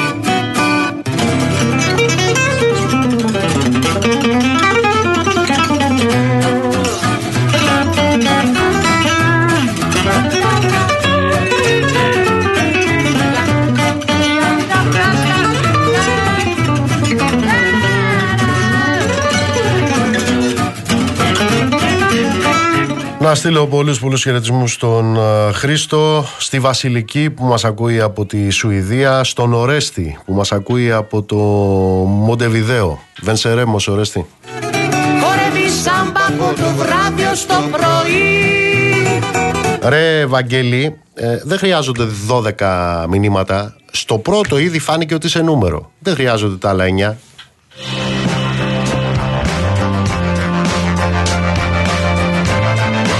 Καλησπέρα στο Γιώργο, καλησπέρα στη Χριστίνα, καλησπέρα στο Βαγγέλη, τον άλλο Βαγγέλη. Να σε καλά, φίλε. Καλησπέρα στον Κωνσταντίνο στα Πατήσια, καλησπέρα στο Δωρή, στη Μάρο, στην Ξανθή, σε όλους και όλες να είστε καλά. Πάμε στη Θεσσαλονίκη. Είναι μαζί μας ο Δημοτικός Σύμβουλος τη Θεσσαλονίκης, ο κύριος Σωτήρης Ζαριανόπουλος. Κύριε Ζαριανόπουλε, καλησπέρα. Καλησπέρα κύριε Πογιόπουλε. Από την αρχή του χρόνου, με βάση τα καταγεγραμμένα στοιχεία, έχουμε 60 νεκρούς στους χώρους δουλειάς. Και χτες είδα ότι η Σωματεία επάνω στη Θεσσαλονίκη πήραν μία πρωτοβουλία. Να θέσουν το θέμα της ασφάλειας ε, των εργαζόμενων στους χώρους δουλειάς στο Δημοτικό Συμβούλιο. Αλλά εκεί είχαμε μία ε, νέα τακτική. Για πείτε μας, τι έγινε; Σβήσαν τα φώτα για να φύγουν οι εργάτες; Και δεν είναι, και δεν είναι η πρώτη φορά. Ε, καταρχήν, μονάχα ένα στοιχείο να δώσω σχετικά με τα ατυχήματα στο συγκεκριμένο χώρο στο Δήμο που απασχολεί γύρω στου 2.500 εργαζόμενους. Σύμφωνα με τα επίσημα στοιχεία του Δήμου που ζήτησε και πήρε η λαϊκή συσπήρωση, ε, από τι αρχές του 2020 μέχρι το τέλος του 2022, για δύο χρόνια, είχαμε 120 εργατικά ατυχήματα. 120. Μόνο στο Δήμο 120, δηλαδή ένα ατύχημα κάθε 9 μέρες. Πολλά από αυτά σοβαρά, άλλα λιγότερο σοβαρά. Ευτυχώς για αυτή την περίοδο δεν είχαμε θανατηφόρα. Είχαμε σε προηγούμενες περιόδους θανατηφόρα, γιατί όπως ξέρετε, ειδικά στους ε, Δήμους και ιδιαίτερα στο τομέα της καθαριότητας, τα τελευταία 3-4 χρόνια είχαμε 86 νεκρούς εργατικά ατυχήματα. Ε, είναι η έκτη φορά χθες που προσπάθησε η Λαϊκή Συσπήρωση στο Δημοτικό Συμβούλιο να θέσει εκτός ημερήσιας διάταξης σε θέμα ε, το ζήτημα της ε, ασφάλειας των εργαζόμενων, των μέτρων που πρέπει να πάρθουν, των μέσων ατομικής προστασίας κτλ. Για έκτη φορά η διοίκηση Ζέρβα, ε, τώρα πολύ της πάει να την ονομάσουμε και διοίκηση, αυτός ο συρφετός ε, ο οποίος παριστάνει την διοίκηση, ε, τη διοίκηση Ζέρβα και το ονομάζουμε Συρφετό γιατί γνωρίζετε βεβαίως ότι ε, είναι ένα τερόκλητο συνοθήλευμα διαφόρων φιλόδοξων και επίδοξων δημάρχων Θεσσαλονίκης που μετά το εκλογικό αποτέλεσμα στις τελευταίες δημοτικές εκλογές συμμαζέθηκε για να ε, διανεμηθούν οι θέσεις και τα αξιώματα ε, στη, σημερινή, στη σημερινή διοίκηση. Ε, πρόκειται από διαφορετικές παρατάξεις. Μαζεύει από Νέα Δημοκρατία, από Πασόκ. Έχει ο πρόεδρο του Δημοτικού Συμβουλίου που πρωταγωνίστησε χθες σε αυτή την απαράδεκτη διαδικασία. Είναι υποψήφιος βουλευτής του Πασόκ. Ε, έχει πάρει από το συνασπισμό, έχει πάρει από την ακροδεξιά. Ε, έτσι συγκροτεί τη διοίκηση της ΕΡΒΑ. Αυτή λοιπόν για έκτη φορά αρνήθηκε να συζητήσει το, το ζήτημα. Ε, έγινε παρέμβαση των εργαζόμενων. Ε, διακόπη ουσιαστικά το Δημοτικό Συμβούλιο για να μην υπάρχει ε, γνωστοποίηση στον κόσμο το τι ακριβώς συμβαίνει, ποιες είναι οι καταγγελίες των εργαζόμενων. Με εντολή της διοίκησης του Δήμου, σταμάτησε τη τηλεοπτική μετάδοση του Δημοτικού Συμβουλίου, κάτι το οποίο συμβαίνει στο Δήμο Θεσσαλονίκης εδώ και πολλά χρόνια, μεταδίδεται απευθείας από το δημοτικο κανάλι η διαδικασία. Ε, και όλα αυτά βεβαίως έδωσαν το έναυσμα ε, στους μηχανισμούς του Δήμου, της διοίκησης, με εντολή του Δημάρχου, συντεταγμένα, κοινωνικά συντεταγμένα, να επιτεθούν αντιδήμαρχοι, δημοτικοί σύμβουλοι της πλειοψηφούρα παράδοξης του Δημάρχου, να επιτεθούν με διάφορους τρόπους εργαζόμενους, ακόμη και με κίνηση κατά των εργαζόμενων, με ύβρις, τους στυλ ε, είστε συμμορίτε, είστε κατσαπλιάδες, αυτά απέναντι στους εργαζόμενους που διαμαρτύρονταν γιατί ακριβώς δεν ξέρουν αν θα γυρίσουν και πώς θα γυρίσουν το μεσημέρι από την, ε, από την δουλειά τους ε, σκοπός να μην υπάρχει καμία απόφαση από το Δημοτικό Συμβούλιο σε σχέση με τα μέτρα, δεσμευτική βεβαίως για την ΠΕΗ και σε σχέση με τα μέτρα τα οποία πρέπει να πάρθουν ε, στο τομέα της ασφάλειας παρά τις επανειλημμένες καταγγελίες ε, των εργαζόμενων και των ταξικών δυνάμεων εκεί μέσα. Το Σωματείο συμμετείχε. Να ρωτήσω κάτι. Αυτά τα στοιχεία για τα οποία μας μιλήσατε, τα στοιχεία δηλαδή ότι από 2020 έως 2022 έχουμε 120 λεγόμενα εργατικά ατυχήματα μόνο στις υπηρεσίες εκεί του Δήμου Θεσσαλονίκης, αυτά είναι πραγματολογικά δεδομένα, τα αμφισβητεί κανείς; Κανένας γιατί έχουν την υπογραφή του Δήμου. Είναι έγγραφο του ίδιου του Δήμου, σε ερούδημά μας. Και μάλιστα είναι, είναι καταγεγραμμένο ε, περίπτωση προς περίπτωση. Άρα λοιπόν ε, δεν αμφισβητεί κανείς τα στοιχεία, είναι δικά του στοιχεία να το πω έτσι. Δικά του στοιχεία. Ο, ο λόγος ε, για αυτά τα ατυχήματα, κατά την άποψή τους και από τη στιγμή που δεν θέλουν να συζητηθεί το θέμα, είναι τι, η κακιά η στιγμή, η κακιά η ώρα, η κακιά η μοίρα; Γενικώς οι ορίσει ναι, αλλά περνάνε και σε άλλα μέτρα. Όπως για παράδειγμα, ε, πριν από λίγους μήνες είχε γίνει κινητοποίηση των εργαζόμενων για τα μέτρα ασφάλειας, ε, τα οποία απεργιακή κινητοποίηση, που το μόνο το οποίο, με το οποίο απάντησε η διοίκηση του Δήμου ήταν να το στείλει στα δικαστήρια για να κηρυχθεί παράνομη η απεργία. Η μόνη απάντηση στο θέμα ασφάλεια των εργαζόμενων. Να κηρυχθεί παράνομη η απεργία τους γιατί διεκδικούν ε, την, την ασφάλειά τους, τη υγεία και τη ζωή τους στον χώρο της δουλειάς. Σε ό,τι αφορά τους εργαζόμενους και τα σωματεία τους, ε, μιλούν συγκεκριμένα για ελλείψεις σε ό,τι αφορά τα ζητήματα ασφάλειας; Βεβαίως. Καταρχήν, μιλάνε για ελλείψεις προσωπικού. Ε, αυτή τη στιγμή ε, δεν αναπληρώνονται καν αυτοί οι οποίοι φεύγουν στη συνταξιοδότηση. Έχουμε σοβαρό μείωση του προσωπικού. Ιδιαίτερα βεβαίως των μονίμων. Αλλά εδώ έχουμε και το παράδοξο του Δήμου Θεσσαλονίκης ότι ούτε καν για να μην ενοχλήσει την κυβέρνηση και να λάβει ο κ. Ζέρβα το χρήμα, το, το χρήμα το κυβερνητικό για τις επόμενες εκλογές, ε, ούτε καν ζητάει έστω αυτή την. Ε, ούτε δεν μπορούμε να την πούμε λύση της πρόσληψης έστω συμβασιούχων. Αυτό με τη σειρά του σημαίνει τρομακτική εντατικοποίηση της εργασίας. Τρομακτική. Με αποτέλεσμα να ανοίγονται όλες οι πιθανότητες ε, για τα ατυχήματα αυτά. Δεν προλαβαίνουν καν οι άνθρωποι να εκπαιδευτούν ε, τα, τα μηχανολογικά στοιχεία, τα απορριμματοφόρα και τα υπόλοιπα μηχανήματα βρίσκονται σε άθλια κατάσταση, ασυντήρητα, διότι ε, όχι μόνο ο σημερινός, αλλά και ο προηγούμενος δήμαρχος, ο κ. Μπουτάρης, με στήριξη αρχικά του Πασόκ και αργότερα του ΣΥΡΙΖΑ, έχει δώσει ε, σε ιδιώτες ε, σε ιδιωτικά συνεργεία την επισκευή, η οποία βεβαίως δεν προχωράει, ενώ η, η, πραγματικά ε, καλές, καλές υποδομές του Δήμου όσον αφορά τις τεχνικές υπηρεσίες μένουν ανεργές, οι εργαζόμενοι κάθονται. Το προσωπικό το οποίο προσλαμβάνει στην καθαριότητα δεν κατανέμεται στην καθαριότητα αλλά καταλαβαίνετε με ποιους τρόπους ε, πλάγιους πηγαίνει σε άλλες ε, εργασίες. Ε, δεν δίνονται τα, μέτρα, τα, τα μέσα ατομικής προστασίας και μάλιστα η εντολή των αντιδημάρχων προς τους εργαζόμενους είναι να αγοράσετε από την τσέπη σας. Με αποτέλεσμα αυτή τη στιγμή να υπάρχουν κατά τον νόμο βεβαίως ε, χιλιάδες ευρώ χρωστούμενα σε εργαζόμενους γιατί τα, τα ελάχιστα μέσα προστασίας τα ξοδεύουν ε, από το δικό τους πενιχρό εισόδημα, όχι βεβαίως με τέτοιο του Δήμου, ενώ είναι υποχρέωση του Δήμου σύμφωνα και με τον νόμο. Ε, το πιο τρομακτικό όμως είναι ε, ότι ε, τελευταία και μπροστά στην όξη του προβλήματος ε, η οδηγία του διοίκησης του Δήμου, του Δημάρχου και των αντιδημάρχων είναι σε περίπτωση ατυχήματος να γίνεται επίπληξη στον εργαζόμενο στον οποίο έτυχε το ατύχημα. Έχουμε στα χέρια μας έγγραφη επίπληξη. Mm. Ε, γιατί η εργαζόμενη η οποία σύρθηκε επί 100 μέτρα, σύρθηκε κυριολεκτικά κρεμάστηκε πίσω από ένα απορριμματοφόρο, είναι ε, θαύμα το πώς επέζησε. Ε, δεν, ε, ε, της έγινε επίπληξη γιατί δεν κάλεσε γρήγορα ε, ασθενοφόρο. Και όχι μόνο αυτό, έχουμε ε, παρά τις επανειλημμένες καταγγελίες ε, στην επιθεώρηση εργασίας δεν έχει γίνει τίποτα απολύτως, ενώ η εισαγγελέα Θεσσαλονίκης πριν από τέσσερις περίπου μήνες έβγαλε οδηγία προς τους ε, Δήμους ε, ότι δεν θα πρέπει, με συγχωρείτε προς επιθεωρήσεις εργασίας, ότι δεν θα πρέπει να ασχολούνται με να τα αξιολογούν τα ατυχήματα. Ναι. Αλλά μόνο με τα θανατηφόρα ή αυτά τα οποία συνεπάγονται ακροτηριασμό. Όλα τα υπόλοιπα κουκόλωμα.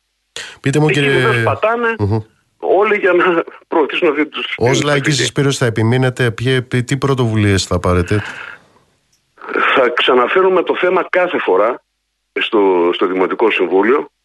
Ε, οι εργαζόμενοι βρίσκονται σε, ε, σε διεργασίες νέων κινητοποιήσεων. Στις 21 του μηνός προχωράνε σε, σε νέες κινητοποιήσεις. Ε, εμείς σαν λαϊκή συσπήρωση καλέσαμε και τα υπόλοιπα εργατικά σωματεία της Θεσσαλονίκης. Ε, ας το θεωρήσουμε, ας το πούμε έτσι, σαν ημέρα δράσης κατά των εργατικών ατυχημάτων ε, με συσπήρωση διαφόρων σωματείων ε, γύρω από αυτό το πρόβλημα και με επίκεντρο το Δήμο της ε, Θεσσαλονίκης, τόσο ώστε να έχουμε απάντηση και υποσχεθήκαμε στον κύριο Ζέρβα και στους υπόλοιπους ότι θα είναι μέρα μεσημέρι όταν θα αναγκαστεί ε, κάτω από την πίεση των εργαζόμενων, όπως έγινε και στην Κόσκο και σε άλλους εργασιακούς χώρους, να πάρει τουλάχιστον τα πιο άμεσα μέτρα που πρέπει να πάρει για την ασφάλεια των εργαζόμενων. Κύριε Ζαριανόπουλε, ευχαριστώ θερμά. Και εγώ σας ευχαριστώ. Να είστε καλά.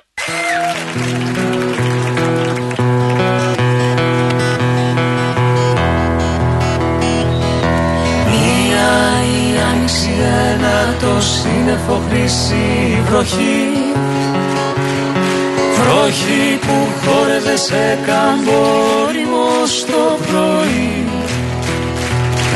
Σαν στάχια έλυσες πάνω στους ώμους σου χρυσά μαλλιά. Σαν στάχι χόρεψε σαν στάχια μέτρητα ήταν τα φιλιά Μιλά στα λόγια αγάπη, αγάπη είναι παντού. Στην καρδιά μας, στη ματιά μας τρώει τα χείλη, τρώει το νου. Κι όταν θα έχουμε υποφέρει καλημέρα θα μας πει. Θα μας φύγει, θα ξανάρθει κι όλο πάλι απ' την αρχή.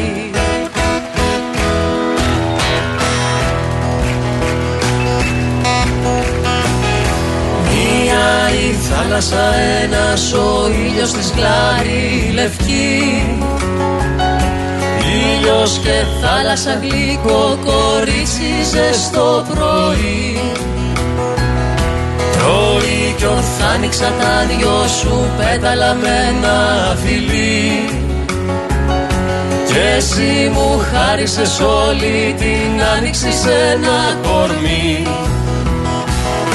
Μη μιλάς άλλο για αγάπη, η αγάπη είναι παντού. Στην καρδιά μας, στη ματιά μας, τρώει τα χείλη, τρώει το νου Κι όταν θα έχουμε υποφέρει, καλημέρα θα μας πει. Θα μας φύγει, θα ξανάρθει κι όλο πάλι απ' την αρχή.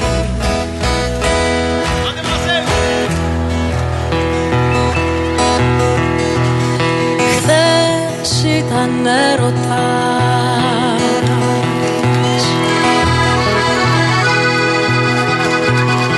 Χθες ήταν σύννεφο χρυσή βροχή.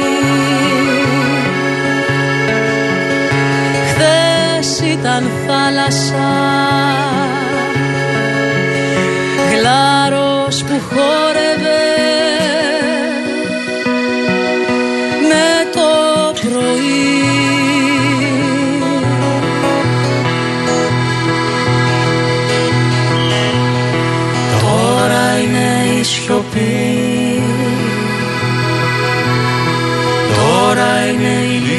λησμονιά και ο χωρισμός κι όλα τα αστέρια του Α, να σας πω τα αναζιστόμουτρα, τα αναζιστόμουτρα, ε, αφού λερώσανε έννοιες, ε, νομίζουν ότι μπορούν να λερώσουν έννοιες όπως πατρίδα, ε, και τα λοιπά και τα λοιπά. Τώρα θέλουν να λερώσουν και την έννοια Σπαρτιάτες. Σπαρτιάτης. Αλλά πόσο θυμάμαι, οι Σπαρτιάτες λέγανε μολόν λαβέ. Δεν λέγανε ζήτο φύρε, ούτε εντείνονταν ταγματασφαλίτες, ούτε γερμανοτσολιάδες, ούτε περσοτσολιάδες. Άλλο πράγμα ήταν οι Σπαρτιάτες. Ε, και αυτό το υπενθύμησαν σήμερα ε, οι εργαζόμενοι που βρεθήκαν έξω από το εφετείο την ώρα που κατέθεται ο πρόεδρος του Συνδικάτου Μετάλλου Αττικής, ο Πουλικόγιαννης, για τη δολοφονική επίθεση που είχε δεχτεί ο ίδιος και άλλοι μεταλλεργάτες από τα τάγματα, τα ναζιστικά, τα χρυσαυγήτικα στο πέραμα και το σύνθημα, το αίτημα ήταν πάρα πάρα πολύ απλό. Από την εποχή του Λεωνίδα δηλαδή είναι το σύνθημα αυτό και το αίτημα αυτό. Οι Ναζί πιο βαθιά στη φυλακή. Αυτό ήταν.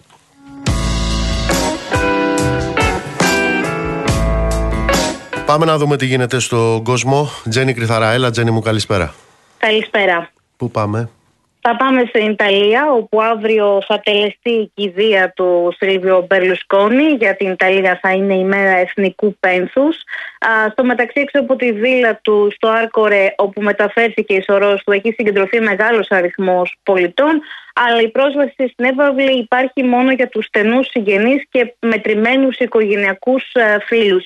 Οι Ιταλικές αρχές αποφάσισαν τελικά ότι η σωρός του Σίλβιο Μπερλουσκόνη δεν θα τεθεί σε λαϊκό προσκύνημα στο στήριο του ομίλου Μέντισετ έξω από το Μιλάνο. Αιτία, όπως γράφεται, θα είναι η δυσκολία να μπορέσει να ελεγχθεί η μεγάλη προσέλευση των πολιτών. Να θυμίσουμε πως έφυγε σε ηλικία 86 ετών, νικημένος από τη λευχαιμία την οποία διαγνώστηκε πριν από μερικές εβδομάδες. Είχε και ένα βαρύ ιατρικό ε, ιστορικό πλοίο με καρδιακέ ε, παθήσεις. Ενώ μην ξεχνάμε πως και κατά τη διάρκεια της πανδημίας είχε νοσηλευτεί για αρκετό καιρό στο νοσοκομείο Σαν Ραφαέλε και πάλι προσβλημένο από τον COVID-19. Μάλιστα. Ουκρανία μένεται ο πόλεμος; Ουκρανία μένεται ο πόλεμος και μάλιστα αυξάνονται και οι εκατέρωθεν επιθέσεις. Ε, είχαμε μαζική πυραυλική επίθεση κατά τη διάρκεια της νύχτας από τη Ρωσία στην πόλη Κρέβη στην Ουκρανία που είναι και η γενέτειρα του Μπερλουσκόνη, ε, του Μπερλουσκόνη, του Ζελένσκι, ενώ από την πλευρά του το Κίεβο εξαπέλυσε επιθέσεις σύμφωνα με τις οποίες ε, ανακατέλαβαν 7 χωριά ήδη στο σύνολο. Αυτά είναι βέβαια πληροφορίες που δεν επιβεβαιώνται μέχρι στιγμής από το Κρεμλίνο. Να σας πω πως η Ολλανδική Υπηρεσία Στρατιωτικών Πληροφοριών είχε ενημερώσει τη CIA, όπως μεταδίδει η δημόσια τηλεόραση της Ολλανδίας, τον Ιούνιο του 2022 για το ενδεχόμενο της ανατείναξης του ογού Nord Stream. Είναι άλλη μία ματηρία, παύλα πληροφορία σχετικά με αυτό το σαμποτάζ που καταγγέλει η Μόσχα. Το Σεπτέμβριο του 2022, όπως θυμόμαστε, από ανεξήγητες μέχρι στιγμής εκρήξεις, προκλήθηκε αυτή η ρήξη στους αγωγούς, την οποία συνεχίζουν να εξετάζουν ομάδες εμπειρογνωμόνων από τη Σουηδία, τη Γερμανία και τη Δανία. Στο Νότιγαμ έχει διευκρινιστεί τι έχει γίνει. Ακόμη δεν έχει ανακοινωθεί αν πρόκειται για τρομοκρατική επίθεση ή αν είναι κάποιος ο οποίος ενήργησε μόνος του ε, για, άλλα, για άλλους λόγους. Η αστυνομία έχει συλλάβει ήδη από τις πρώτε ώρες έναν 39χρονο άντρα για τον αθάνατο τριών ανθρώπων στο Μίτλαντ του Νότιγχαμ. Σύμφωνα με τις πληροφορίες, η αστυνομία κλείθηκε αρχικά λίγο μετά τις 4 το πρωί ε, στην οδό Ίκυλστον, όπου βρέθηκαν νεκροί δύο άνθρωποι στο δρόμο. Στη συνέχεια, ο ίδιος δράσο, όπως φαίνεται, χτύπησε με ένα βαν τρία άτομα ε, σε δρόμο, αλλά δεν κατάφερε να του σκοτώσει. Τους τραυμάτισε όμως και νοσηλεύονται μέχρι και αυτή την ώρα. Και κατόπιν ανακαλύφθηκε άλλη μία σωρό σε παρακείμενο δρόμο ε, πάλι από τον ίδιο δράστη. Τζένι μου, σε ευχαριστώ πολύ. λοιπόν, έστω και έτσι τον έχουμε μαζί μας. Γιώργος Λιάννης. Γιώργο μου, καλησπέρα. Νίκο μου, αγαπημένε. Τι έγινε; Τι να σου πω τώρα, έπαθα κάτι που μόνο εσύ μπορεί να καταλάβεις πόσο σοβαρό είναι. Τι συνέβη; Πήγα να πάρω συνέντευξη το Ελευθέρη Παπαδόπουλο. Ναι. Εντάξει, το φωνό μου δεν δούλευε. Τελικά τα κατάφερα να κάνει να δουλε... το έκανα να δουλέψει. Και από την πολύ χαρά το ξέχασα στο ταξί. Αμάν. Και έχω μέσα τις συνεντεύξεις των τελευταίων πέντε χρόνων.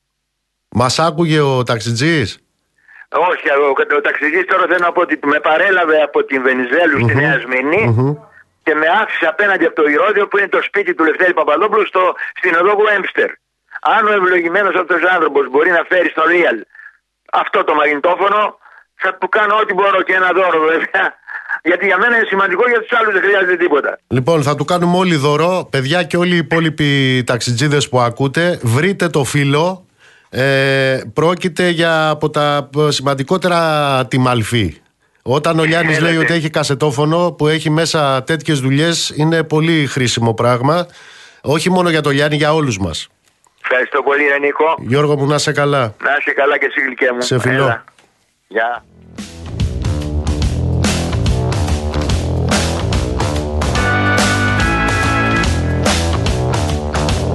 Λοιπόν, κάπου εδώ ήρθε η ώρα να σας αποχαιρετήσουμε. Να είστε καλά, ψυχή βαθιά. Το ραντεβού μας είναι αύριο στις 7 το απόγευμα.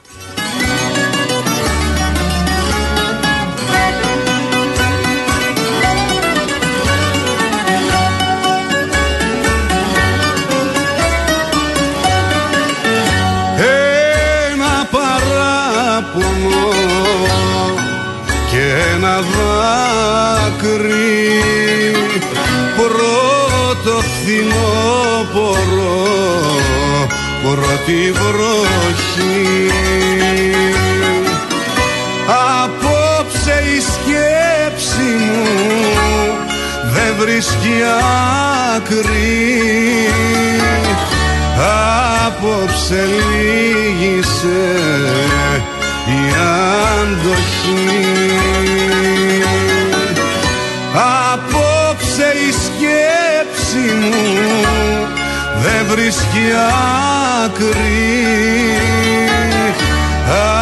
Απόψε λύγησε η αντοχή